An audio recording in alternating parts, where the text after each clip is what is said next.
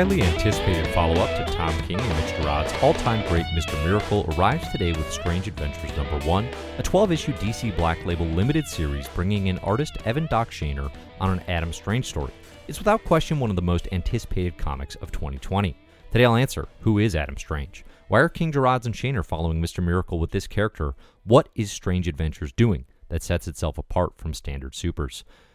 I'm Dave Buesing, founder and editor in chief of comicbookherald.com. If you like the CBH YouTube channel or podcast, please consider liking, subscribing, and sharing. Links to Comic Book Herald channels and Patreon support are included in the show notes. You can find full DC and comic book reading orders over on comicbookherald.com, including an Adam Strange reading order, which I will include a link to in the show notes. Spoilers for discussed comics, including Strange Adventures number one, may follow. Strange Adventures number one introduces readers to Adam Strange, man of two worlds, Earthborn hero of Rann and his alien wife Alanna. To convey the dichotomy of Adam Strange's dual lives, the costumed adventurer defending the near utopian Rann, and the archaeologist and now published memoirist of Earth, Evan Shaner and Mitch Gerads split art duties, sometimes on the very same page. It's fascinating, generally effective split workload, with Shaner's clean pencils evoking superhero action in its purest distilled form. Indeed, it's Shaner who frequently designs DC's Golden Age omnibus covers for his ability to evoke that feeling of timeless hero mythology, and Mitch Gerads working the grime, grit, and general uncertainty of present day Earth into his work. Dating back to his 1958 creation by Julie Schwartz and Murphy Anderson, with essential assists from Gardner Fox and Mike Sekowsky, the premise of Adam Strange is that he travels 25 million, trillion miles between Earth and space using Rann's Zeta beam technology. The Zeta, or teleportation beam, becomes integrated with Adam Strange's being, and for much of his history has a limited, fairly unpredictable holding time, meaning Strange will often fade back to Earth at inopportune times. Throughout the Silver Age, these stories can be found in titles like DC Showcase, Mystery in Space, and later in reprints of Strange Adventures. To get back to Rann and the Alpha Centauri star system, Adam Strange has to calculate where and when the next Zeta beams will arrive, creating plenty of recurring tension every time he misses a beam or something goes awry. In addition the to the practical tension of the hero stranded on his home planet, this is also generally the device used as to manufacture romantic tension, as Adam's love is lost in space.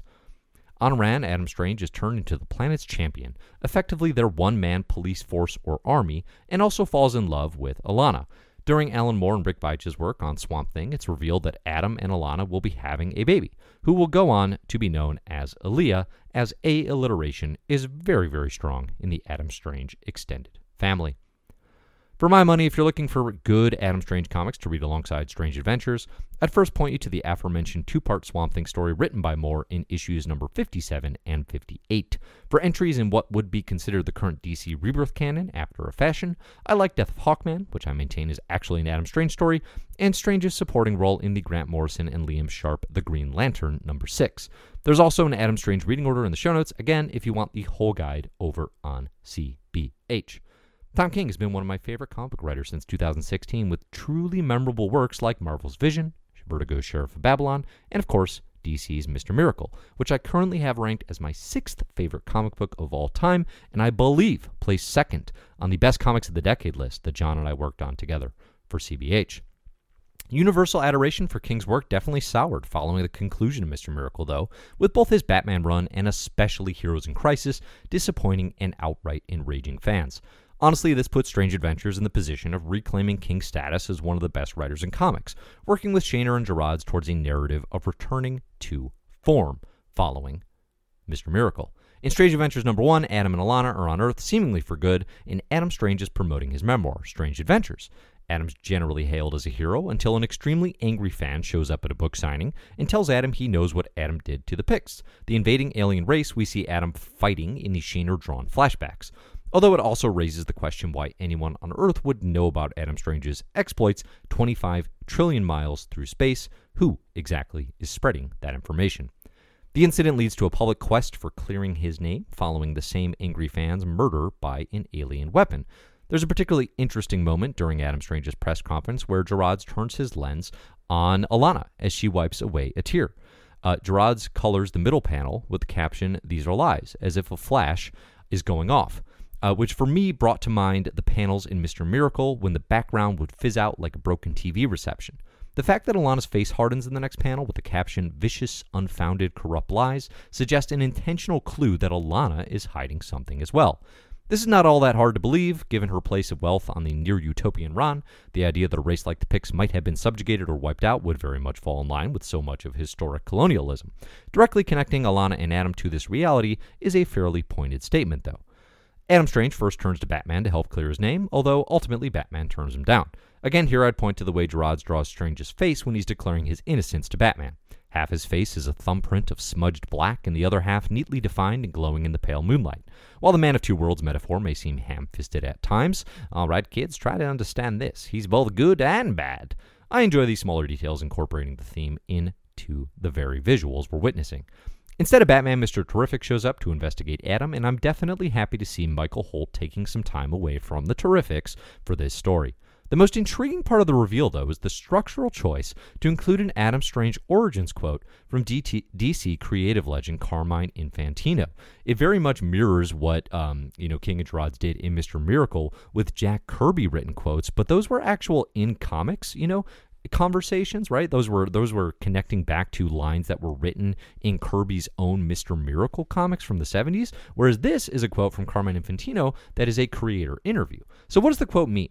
My major takeaway is the idea that Alanna, Sardath, and the Rannians Adam Strange meets literally float above the ground on Rann, and could easily be floating above other sentient life forms down in the lower layers of Ranagar cities. So if you layer, you know, layers of wealth, privilege, Rann becomes a pretty easy metaphor for income inequality, colonialism, racial subjugation, you name it. I expect the Pykkts will play the stand in for all of this, although I'll admit that feels a bit obvious and is, of course, based only on what we have through issue 1. On the macro level, it certainly appears that Strange Adventures team is interested in exploring the complexity and contradictions of peacekeeping and freedom fighting. War heroes are absolute monsters to opposing forces, and you see that pretty neatly encapsulated in the Strange Adventures issue number one cover, the heroic pose of Adam Strange, of course, written over with words like stranger danger, space liar, and war criminal. It's certainly not the first time Adam Strange's moral compass has been tested or tilted towards darkness. Flashing back again to the Alan Moore Rick Veitch Swamp Things issues, Strange is deliberately responsible for the death of a Thanagarian warrior. In the context of the issue, it's easy to rationalize the killing. The Thanagarians assaulted Swamp Thing out of nowhere and would have killed both him and Adam Strange for intervening. Nonetheless, Adam Strange is no stranger to taking the lives of sentient beings. To his mind, these actions are justifiable due to the circumstances and the need to protect Rann. But what I'm sure we'll continue to see in Strange Adventures is that this is all a matter of perspective. As Moore writes at the end of this issue, Adam Strange admitting to himself, we are complete bastards. There's a potentially very controversial angle to the murder mystery here as it relates to King's own background.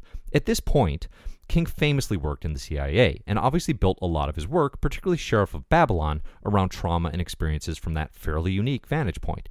King was accused of falsifying his CIA, CIA work for press, and it's not too hard to draw a parallel between the experiences that, that, that he had um, and Adam Strange being accosted by a raging Black Canary fan at a book signing.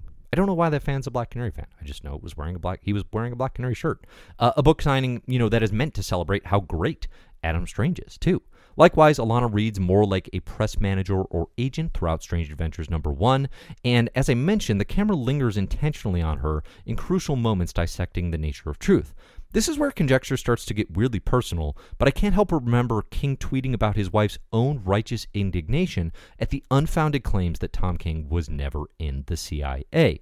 If, and this is a huge if, that experience and those feelings manifested in a murder mystery with Alanna as a prime suspect, I think that would be a huge mistake for the goals of Strange Adventures and frankly for King's reputation.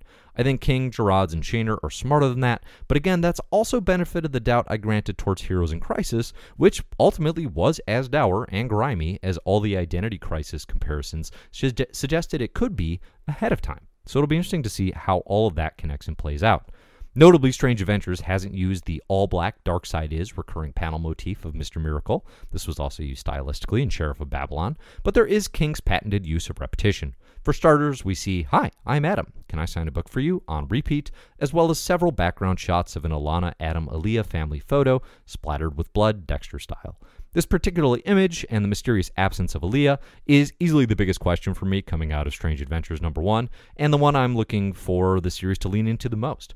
If Mr. Miracle was about Scott and Barda becoming parents, then I look for Strange Adventures to focus on the actual lived in parenting of a young child and all the fears and worry and challenges that, of course, come along with that.